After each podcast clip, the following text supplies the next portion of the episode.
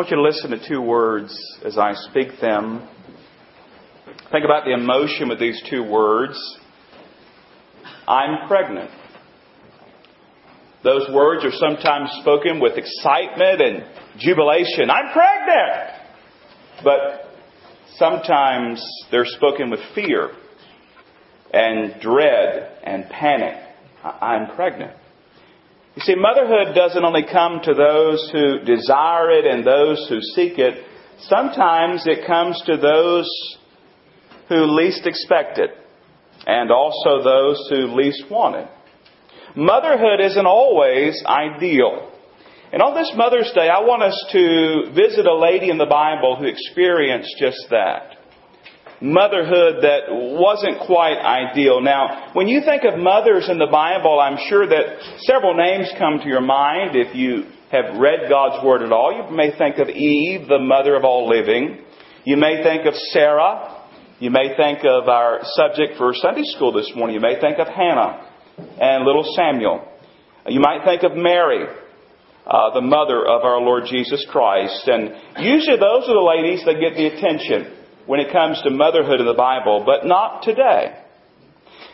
Now, to be honest, I, don't think I've ever heard a sermon concerning motherhood from this lady's life. In fact, I don't know if I've ever, ever heard a sermon on her life because she's often overshadowed by her husbands. I'm calling today's sermon an unlikely candidate for Mother of the Year. An unlikely candidate for Mother of the Year. You're probably saying, well, who are you talking about, preacher? Well, I'm talking about a lady named Bathsheba. Bathsheba. Now, often when you think about Bathsheba, her life is usually overshadowed by her husband Uriah or her second husband and more well-known husband, King David. But today I want to tell Bathsheba's story. I think it's time. And as I studied God's Word and what He had to say about her, I decided that four words summarize Bathsheba's life. Now, I'll be honest with you. We've got to look at several passages to get the entire picture. So I want you to find in your Bible, please, 2 Samuel, Genesis, Exodus, Leviticus, Numbers, Deuteronomy, Joshua, Judges, Ruth, 1 Samuel, 2 Samuel, chapter 11. And we'll be in 2 Samuel, we'll also be in the book of Kings, which is the next book. But I want you to follow along to get the full picture of Bathsheba's life. Now, four words we're going to focus on. The first two words are tragic. I'll just go ahead and tell you, they're tragic.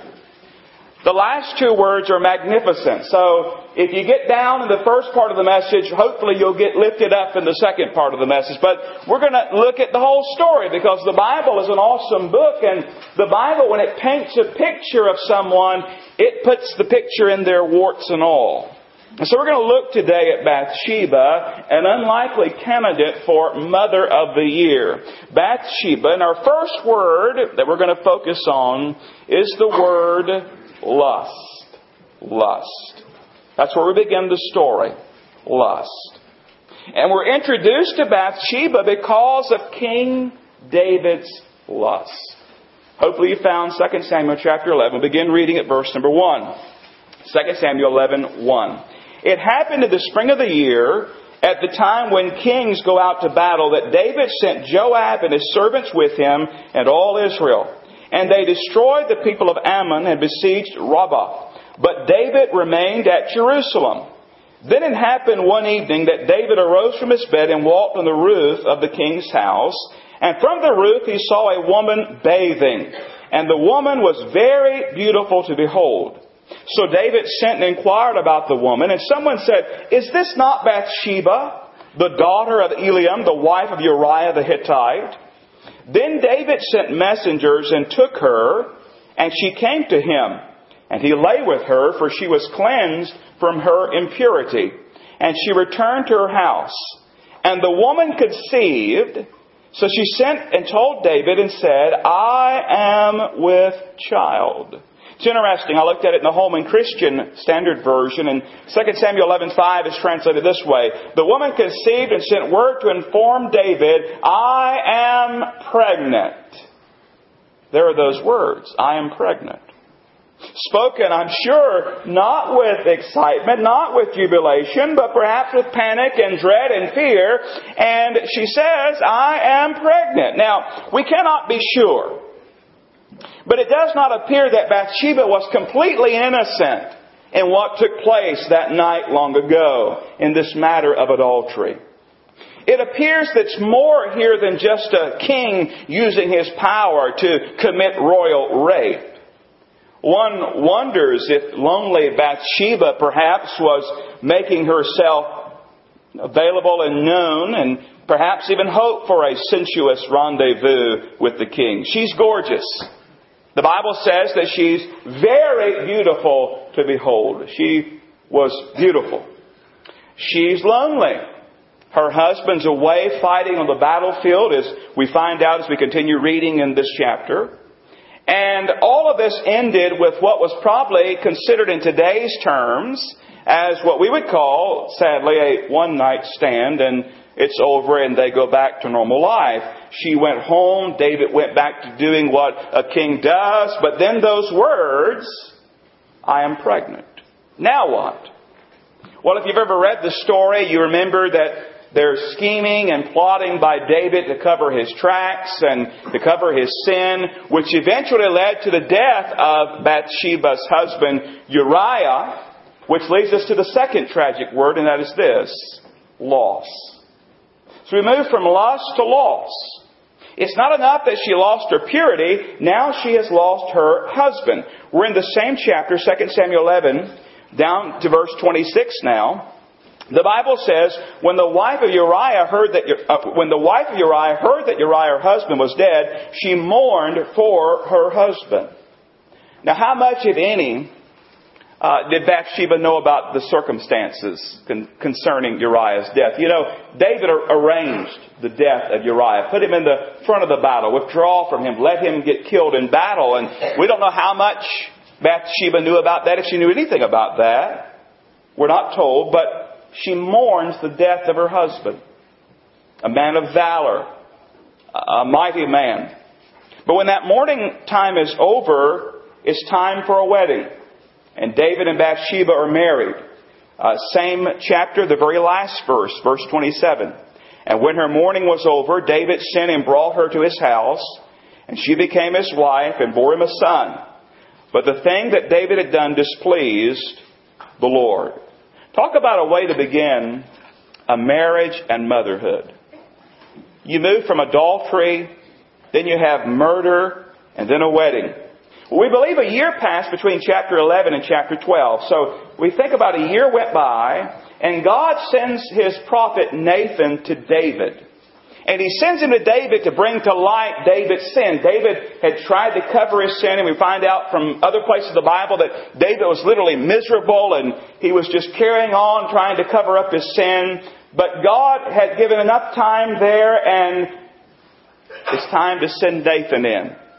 And in the midst of the announced consequences for David's sin, very serious consequences, we see the marvelous grace of God. Now you're in 2 Samuel 12 now, and you'll drop down to verse 13. And here's what it said in 2 Samuel 12, 13. So David said to Nathan, I have sinned against the Lord. And Nathan said to David, The Lord also has put away your sin. You shall not die. Now, why in the world would Nathan say that? Why, was there even a danger of him dying? Well, Leviticus 20:10 says this: The man who commits adultery with another man's wife, he who commits adultery with his neighbor's wife, well, that pretty much sums it up concerning David and Bathsheba, doesn't it? The adulterer and the adulteress shall surely be put to death.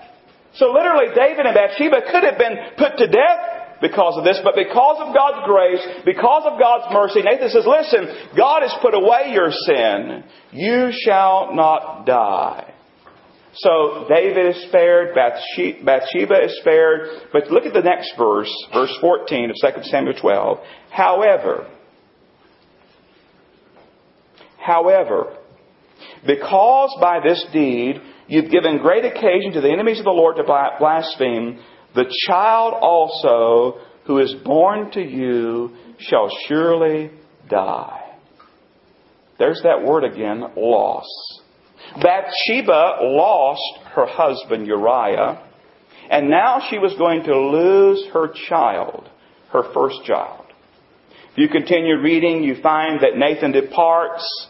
Verse 15 says, The Lord struck the child that Uriah's wife bore to David, and it became ill. David pleads before the Lord that the child would not die. And we come back down and it says in verse 22, and he said, while the child was alive, I fasted and wept. For I said, who can tell whether the Lord will be gracious to me and the child may live? But now he is dead. Why should I fast? Can I bring him back again? I shall go to him, but he shall not return to me. The child dies. You see, Bathsheba's life was never the same after that evening with David. Her husband is dead. Her little baby is dead. I'm sure in a crowd this size, there are mothers who have lost a child. No one else can understand the hurt that that brings, but Bathsheba understood it. She understood what it was to bury a child. You see, that lust led to loss. Sin has consequences. But I told you there are two magnificent words left in Bathsheba's story. The third word that I believe summarizes Bathsheba's life it's a wonderful word love. Love. Though it's not stated, I believe we see it several times in Scripture, beginning with the very next verse, verse 24. Now remember what's happened here. The baby's dead. Now look at verse 24. Then David comforted Bathsheba, his wife and went in to her and lay with her. So she bore a son, and he called his name Solomon. Now the Lord loved him, and he sent word by the hand of Nathan the prophet, so he called his name uh, Jedidiah because of the Lord. Now, we obviously have the love of God here. God in His love had forgiven them, put away their sin, and also blessed them with a second child whom we know as Solomon. But, but Nathan said, call him uh, Jedidiah. It means beloved of Jehovah. Now here we have God's love.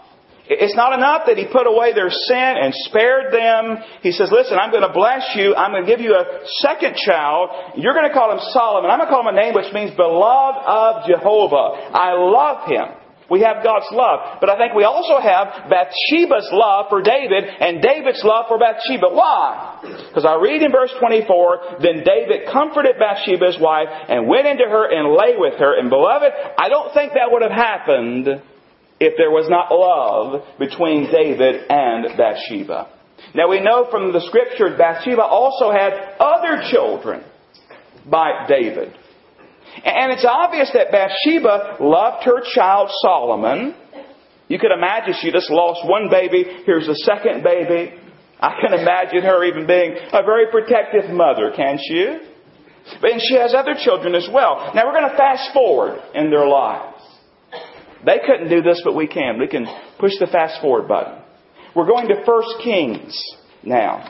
So you're in 2 Samuel, we go to the very next book, 1 Kings chapter 1 as we think about love and Bathsheba's love.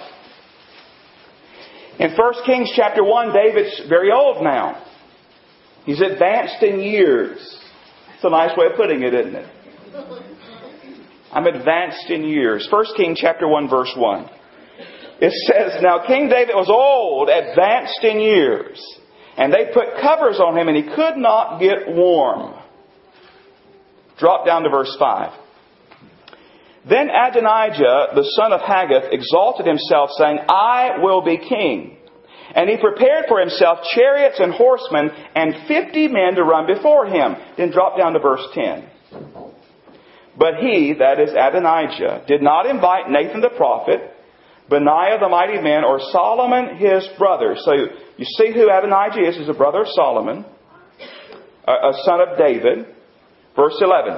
So Nathan spoke to Bathsheba, the mother of Solomon, saying, Have you not heard that Adonijah the son of Haggith has become king, and David our Lord does not know it?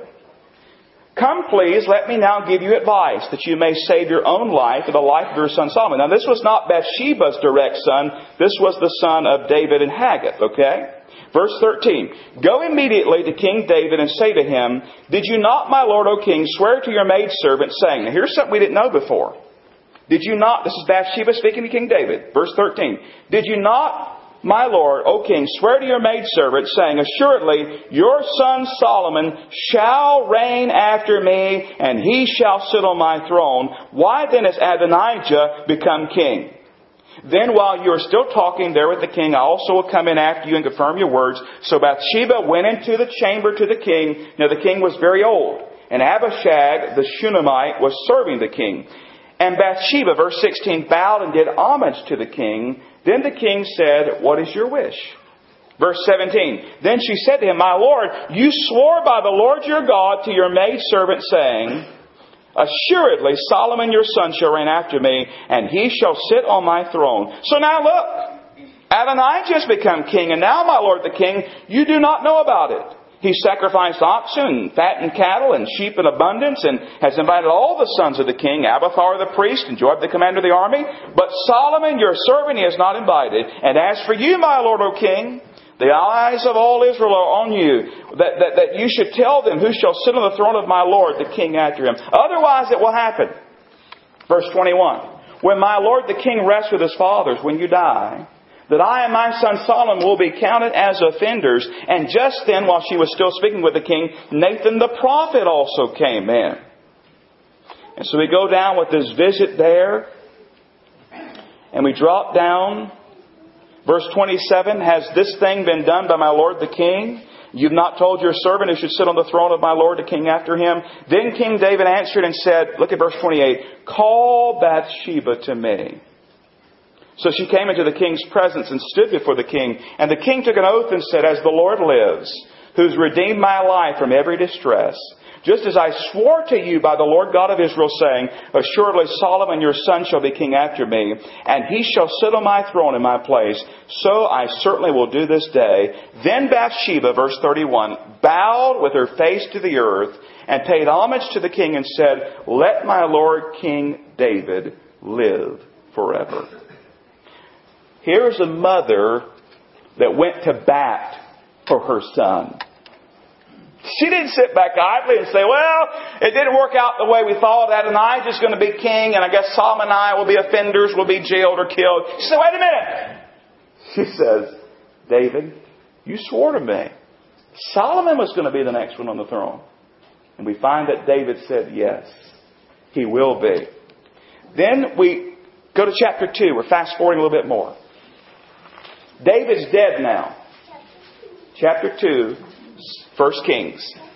David's dead according to verse 10. It says David rested with his fathers and was buried in the city of David.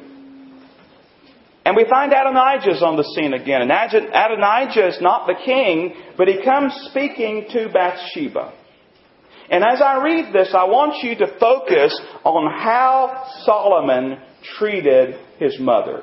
Okay? That's the focus. 1 Kings 2, we'll begin reading at verse 13. Now Adonijah the son of Haggith came to Bathsheba, the mother of Solomon.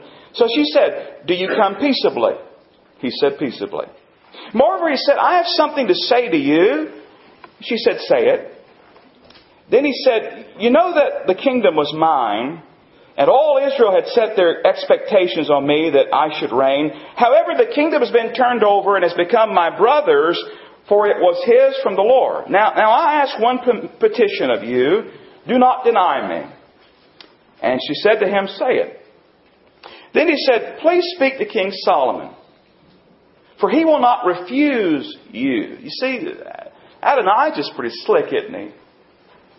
You're his mother. You go in and ask this, that he may give me Abishag, the Shunammite, his wife. Now, we last saw Abishag, right, back when David was very old and, and she's trying to warm him up. That's just the way it is. Verse 18. So Bathsheba said, Very well, I'll speak for you to the king. 19. Now I want you to know this.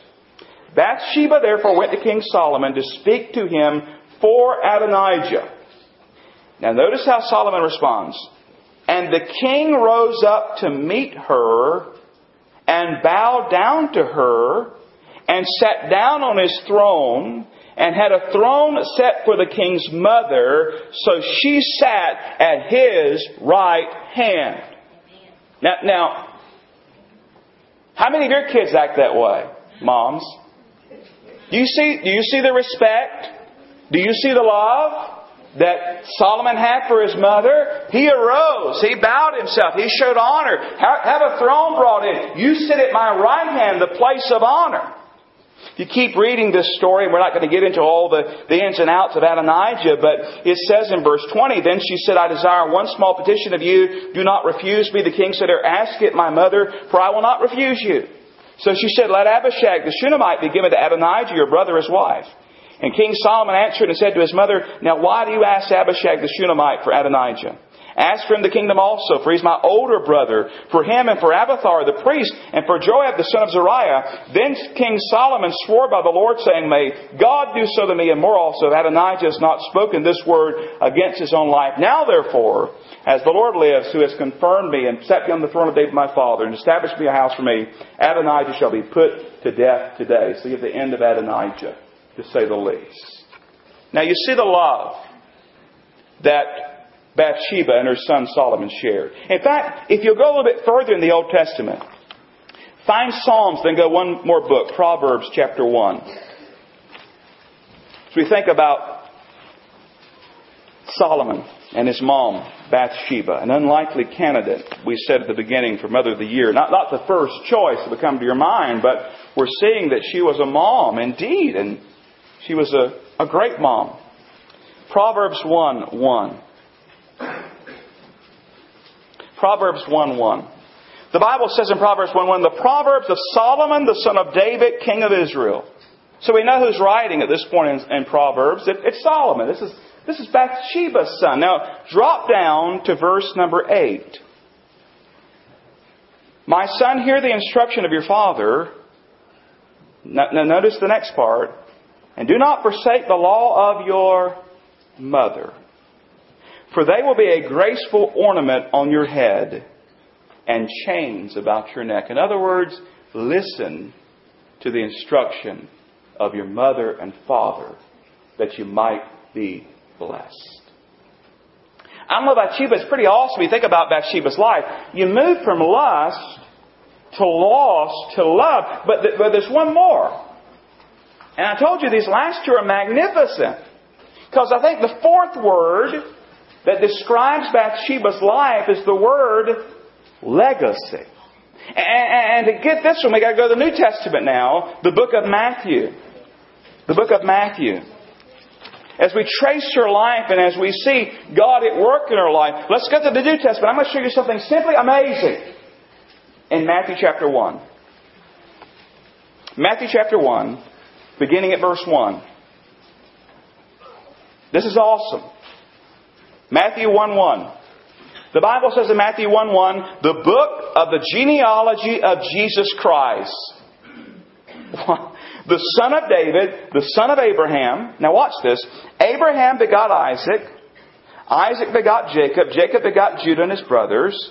Judah begot Perez and Zerah by Tamar. Perez begot Hezron. Hezron begot Ram. Ram begot Amminadab. Amminadab begot uh, Nahshon. Nahshon begot Salmon. Salmon begot Boaz by Rahab. Boaz begot Obed by Ruth. Obed begot Jesse. And Jesse begot David the king. David the king begot Solomon by her who had been the wife of Uriah.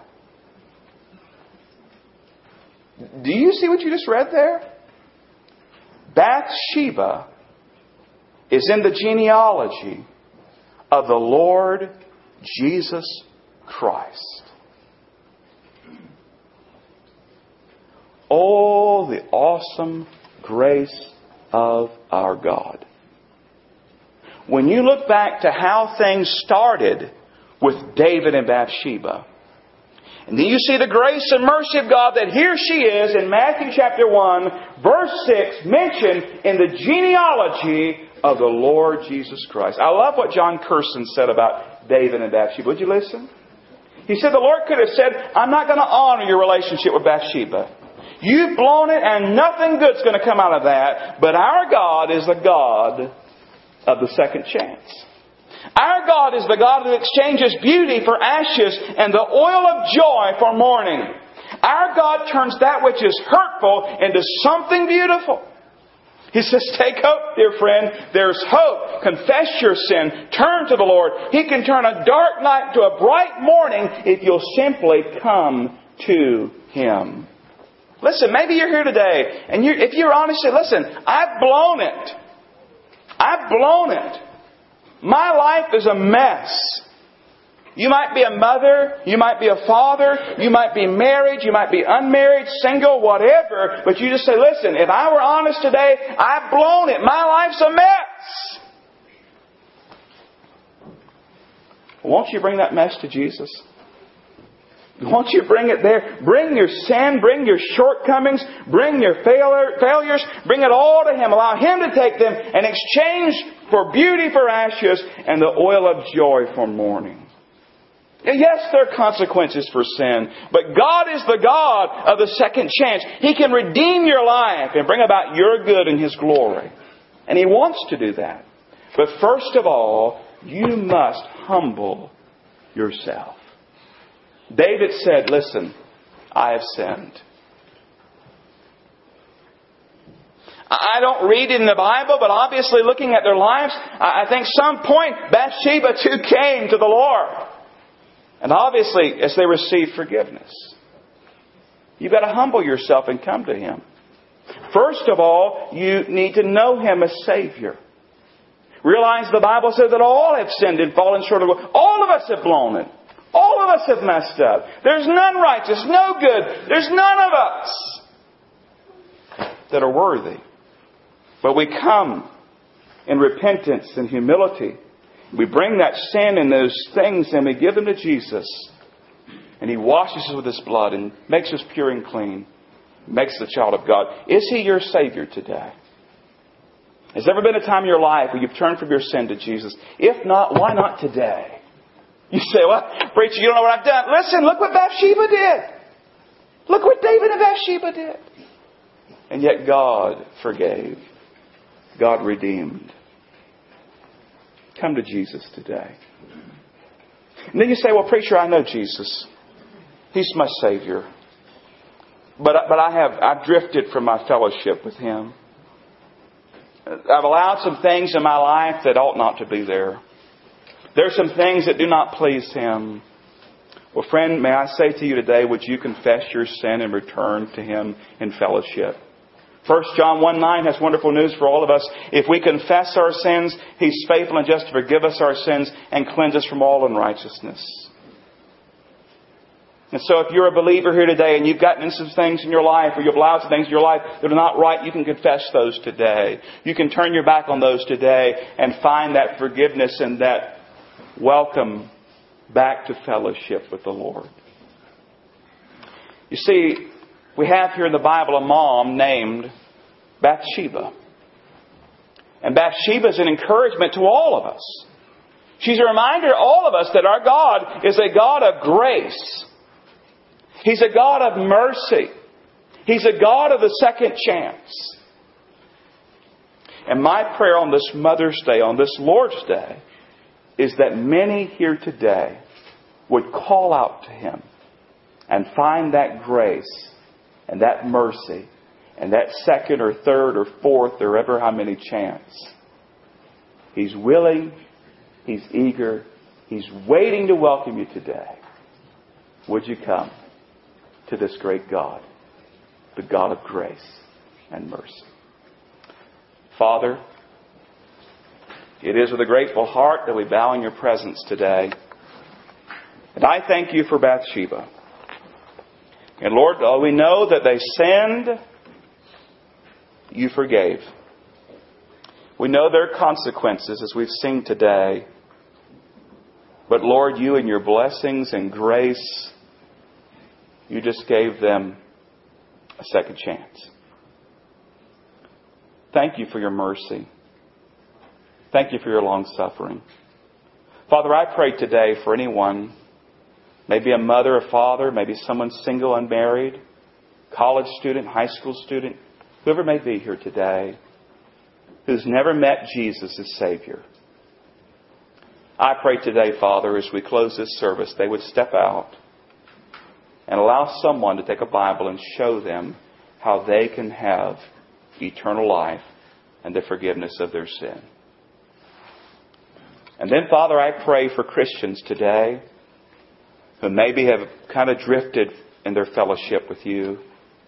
I pray today, as we have this time of invitation, they would step out and come and kneel, confess those sins, forsake them, and leave here walking in harmony with you.